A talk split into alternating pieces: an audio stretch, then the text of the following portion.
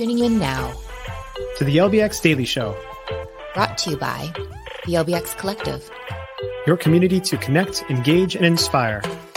Now, let's get ready to roll with your hosts, Christine Buer and Brandon Wiley. well, hello everyone. Welcome right. to the Tuesday edition of the LBX Daily Show. yeah, Tuesday 10 10, actually. So hmm. No matter what. So it doesn't matter if you do the month first or the day first or the day first or the month first, it's 10 10 day. So that's nice, mm-hmm. right? We don't have to get confused about whether or not we're in the US or another country. But what's more important is that it's the metric day. So 10 10 is the metric day where we all celebrate the power of 10 to measure things everywhere else but the US, which still is stuck on, you know, pounds and inches and feet and yards and you know gallons and everything else that has nothing to do with the metric system or base 10 that we do all of our other math with. But um, i did find it interesting and kind of cool that the metric system and this is somebody as like a as a you know native arizonan i never knew that this actually happened. Um, we have a, a road a highway an interstate 19 in rural arizona that goes between tucson and nogales that is actually fully marked in kilometers. So everything there, distance, mm, speed limit, everything is marked in kilometers. And uh, apparently, it was a pilot test that failed clearly uh, by President Ford to push the American you know, America to get hooked on the metric system back in 1975. So anyway, just a little historical tidbit there for you for the metric system. So you know, hooray for base 10 Sure, sure. And so I guess I would feel at home coming down there and going to Tucson, right? yes, you feel right at home and you're driving in that one little strip between Tucson and Nogales. I, I, wonder how dangerous that is actually for people because I mean, how many of your cars actually have kilometers and miles on the speed dial as you're driving? Well, depending, I mean, mine is a digital display and doesn't, but um, the ones that actually have the manual dial still um, have the kilometers, but they're smaller numbers underneath. Oh, okay. I, I just noticed that in a lot of times when I rent a car in the US, they don't have kilometers on it. So I just thought that was interesting. yeah. Yeah, yeah. All right. Um, okay. Well, um, guess what? Everyone is freaking out about their Skittles right now. Um, I don't know if you heard this news, but um, California is the first um, state that is banning um, certain chemicals uh, within their uh, certain products and their food food products, right? Um, and so everyone is freaking out about Skittles being banned, and they're not going to be able to sell them anymore um, because apparently Skittles contain a chemical called titanium dioxide. Now, the interesting thing about this is only the U.S. Skittles contain titanium dioxide, right? So Canada has already banned this. Um, same with UK and uh, other parts of Europe have also banned this. So Skittles that are brought to Canada are made in Canada, and these other countries do not have this ingredient in it. So everybody was up in arms saying, "Oh my gosh, don't take my candy away! Don't take my Skittles." Um, but as it turns out, that's actually not true.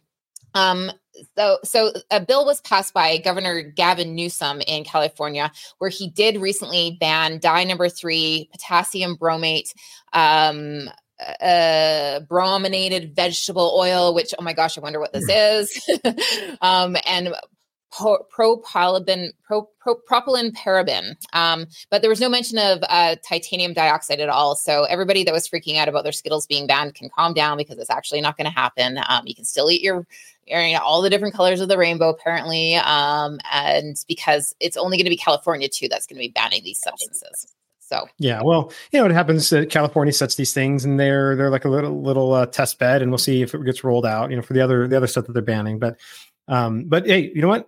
Good thing because that would mean that uh, the uh, the the group that puts together the Skittles machine. So I don't know if you've seen these vending machines, the Skittles vending machines. They're really popular. They've been running. They've been doing the trade show route for like the last year and a half, two years, and they're always really popular because you can just go up there, take your little cup that they give you, stick it in there, pick which Skittles flavors you want, and it builds a cup of Skittles for you automatically.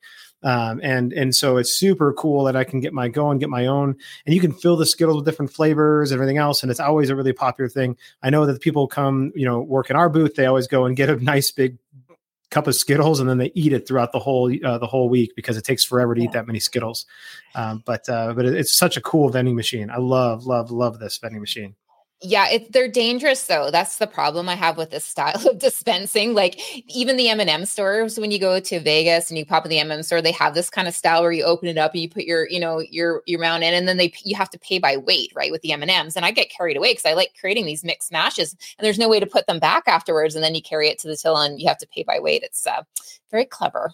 Very clever. Yeah, indeed. yeah. Now, now this one is not by weight. It is just literally it fills up the cup. Mm-hmm select what are sort of like, and it can layer it, it can mix them all together, it can do all sorts of different things. And you could have one, you could have a cup just full of red Skittles if you wanted, or just full of apple flavor because you're mad that they got rid of the apple flavor when they brought lime back. You know, could do whatever you want. Um, but uh, so when we're at IAAPA Expo, we're going to have to hit by, you know, stop by the Skittle machine and get our little Get our sugar fix. Yeah, exactly, exactly. Um, well, so you know, it's something that is uh, you know really good to do with uh, the Skittles machine is to give your birthday party kid uh, a cup that they get. And they can go and get a free fill at the Skittles machine potentially, right? So a little little perk for being the birthday boy or birthday girl. Um, well, so Trainertainment a group that does consulting around a number of different things, you know, group parties, birthday parties, training, hiring, recruiting, that kind of thing. Well, Trainertainment is actually has a uh, has a webinar coming up called Becoming a Birthday Pro. And it's a free webinar. It's on hosting memorable parties. It's taking place two days from now, October 12th at 2 p.m. Eastern. And if you want to get registered, this is their own private thing that they're doing. Go just to trainertainment.net slash webinars and you can find it right there at the top and register to go to that webinar. So, uh, mm-hmm. Beth Standlee and her team, they do a great job, and um, be great to have you know have you guys go and check that out if what you're looking to do is improve your birthday parties. Yeah, that's right. And I'm probably, I might be wrong on this, but I can probably almost guarantee that if you don't know how to do the Cupid Shuffle, you're going to learn how to do the Cupid Shuffle through this program. And it's one of those skills that you need if you're in our industry. So, uh, yes. yeah, join the training, figure out what it's all about, and get on that Cupid Shuffle.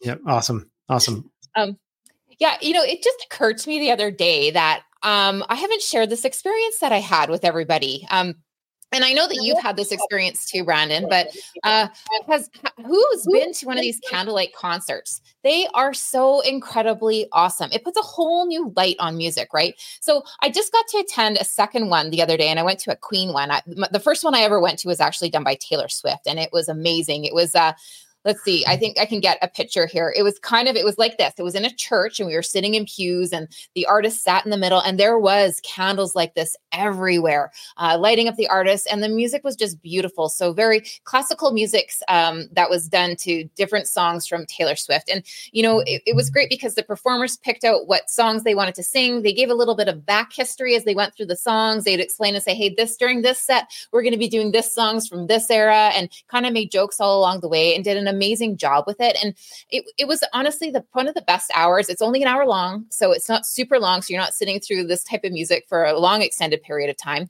But they I mean, I just thoroughly enjoyed listening to it. And they have tons of different things that are available um, as far as genres. So there's classical, jazz, pop, there's movie soundtracks, ballads coming out. Like um, I saw Fleetwood Mac is coming out. Um, I think they were doing a Heart one. Um, so a whole bunch of neat really kind of fun performances coming down. And if you ever had the chance to go to one, highly, highly recommend it. Oh yeah, yeah. It was a phenomenal experience. The, we did it. It was actually took place in the middle of the Phoenix Zoo, and they filled ah. up the candle lights. And and it, it was it was Taylor Swift music, but it was a string quartet. And uh, yeah, lasted an hour, and just a great, relaxing, very cool, intimate experience. Yeah. Yeah. I mean, the only thing that I would say about it is it could have been a little bit more magical if they included food and beverage. Maybe you got a glass of wine when you walked in, or you weren't sitting on a plastic chair per se. um, I was at one of the concerts on a plastic chair. Mm. It could have been a little, and sitting quite close to the people next to me. Um, it could have been a bit better, but for a pop up experience and for only an hour in length, it felt like a pretty fun thing to do, and uh, definitely something I'll be enjoying in the future again. Yeah, I think that's a good that, that's a good insight though, because even though it's a pop up experience and it's only an hour, and mm-hmm. the experience itself is is really unique but you like we wanted to make sure we're taking paying attention to all the little details so could it have been maybe plastic chairs because it's a temporary situation but could it have been um, a a more um, you know nicer or higher quality chair? Could they have rolled out benches or th- something something else? I know at least because we were in an amphitheater because we were in the Phoenix Zoo that's built for mm. different different shows. they already had seating and stuff built in because where they do some of their animal shows. So it was nicer seating, and they did roll out beverage carts. So I was able to get a glass of wine and and you know drink the wine while I was enjoying the experience. But it's all those little details that matter. I do know that our bathroom was like way the fuck down and like around some corner, like past all these animals. Like the bathroom was far away, and you're like, dude, it was only an hour, but like I pee every half an hour, so um, you know, basically it was an issue. Mm-hmm. Yeah, you do drink a lot of iced tea. That is for sure. I drink a lot of iced tea. Yes. Well, and, and I agree with you. Like, I think that they missed out on some revenue opportunities for themselves, and for those kind of things, like it, it counts. Like all the little things count, right? And I think the other thing they could have done too is offered a VIP experience for people that were mm. willing to upgrade and pay the money, right? Like maybe you get to meet the artists, or you know, you're sitting in the VIP up front uh, seats or something like that. Yeah, yeah. I think it was on one of the sound offs that we were that you were uh, you and Kevin were talking about adding you know adding VIP experiences, make sure that that, right. that, kind of experience exists even in even in your your FEC or LBE venue. Mm-hmm. What, what sort of elevated experience do you have that is you know costs more maybe or that is something for truly your VIPs to give them that added experience? Right, something that can be really just customized and suited to and tailored to their wants and desires. Right. Mm-hmm. Yep. Yep. Exactly. Um, well, so speaking of additional revenue opportunities, there have been there's been a, a growing movement in museums, science centers, aquariums, and um, and others that uh, have put in these IMAX experiences. So not the big, grand, massive IMAX theaters that you were all waiting to go see Dune in, or maybe I am, maybe it's just me, um, but for you know the smaller IMAX theaters that are really immersive, curved screens, but for um, you know like where you're going to go watch whales swimming and go and have like a an Arctic Ocean experience, but within within the IMAX, you would find in an aquarium, for example.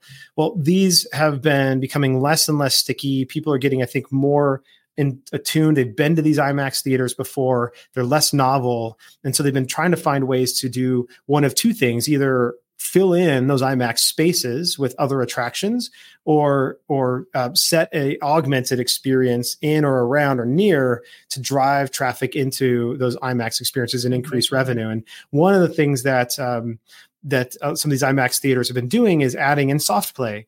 And but specifically they've been tailoring the soft play around that particular experience or what they're trying to educate. So i've just thrown up a picture here. This is a soft play experience that was not that has not replaced the imax theater but has done actually built it alongside it.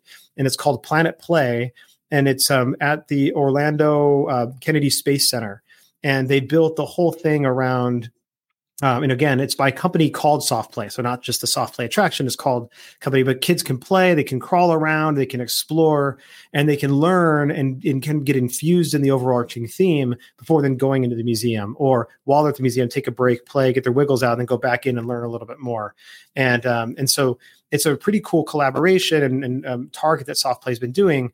Um, but I thought one of the things that was interesting is there's actually some cases where they found space next to it hasn't even been a part of the actual uh, museum where they've actually set up a soft play that is ties into that theme, gets people excited, separate admission cost, but then they kind of they're able to interact and then like, oh, well, why don't I go to the museum and learn more about this that I just had, that I just this experience I just had, um, where the parent wants to then say, okay, I want to uh, deliver an educational component to the play that the, my kid just had. So interesting collaboration and opportunities to potentially find those museums and science centers and aquariums nearby and hey how can you create you know if you're looking to do a new a new venue how can you create a collaborative um, experience that goes along with what somebody's going to learn potentially at that uh, at, at the museum or science center nearby yeah. And you know, something else I really like about this is that everybody's got different learning styles, right? Like some of us are auditory learners, some of us need to be moving around and wiggling, you know, especially mm-hmm. this new kind of branching of kids that all have ADHD and other issues, right? And just by allowing them to kind of move around, they're going to pick up on this information and just retain it in a fun way. And then it just doesn't feel like learning for them. So, yeah, those kind of things are super cool. I just, I love it. And I love seeing that kind of stuff come out. I'm curious to know what the upkeep on something like that looks like, though, you know, and how often they have to replace stuff um, or keep things relevant, you know, if they're talking about current uh, things that are happening in the solar system and planet and such, right? But uh, yep. yeah, neat, neat stuff.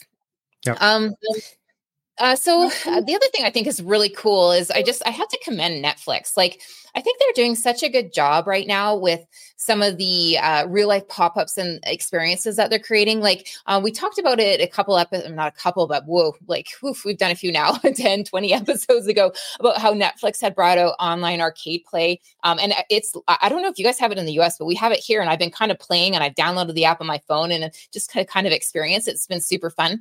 But they're also doing these really cool real life pop up experiences. So they had one, um, they, they did ones for the show Bridgerton, um, Stranger Things, and Money Heist earlier this year. And right now they are um, starting a new one with Squid Games, which I thought was super fun, creepy Squid Games as it is. Um, but it's going to be opening up in LA on December 6th, and it's called the Squid Game Trials.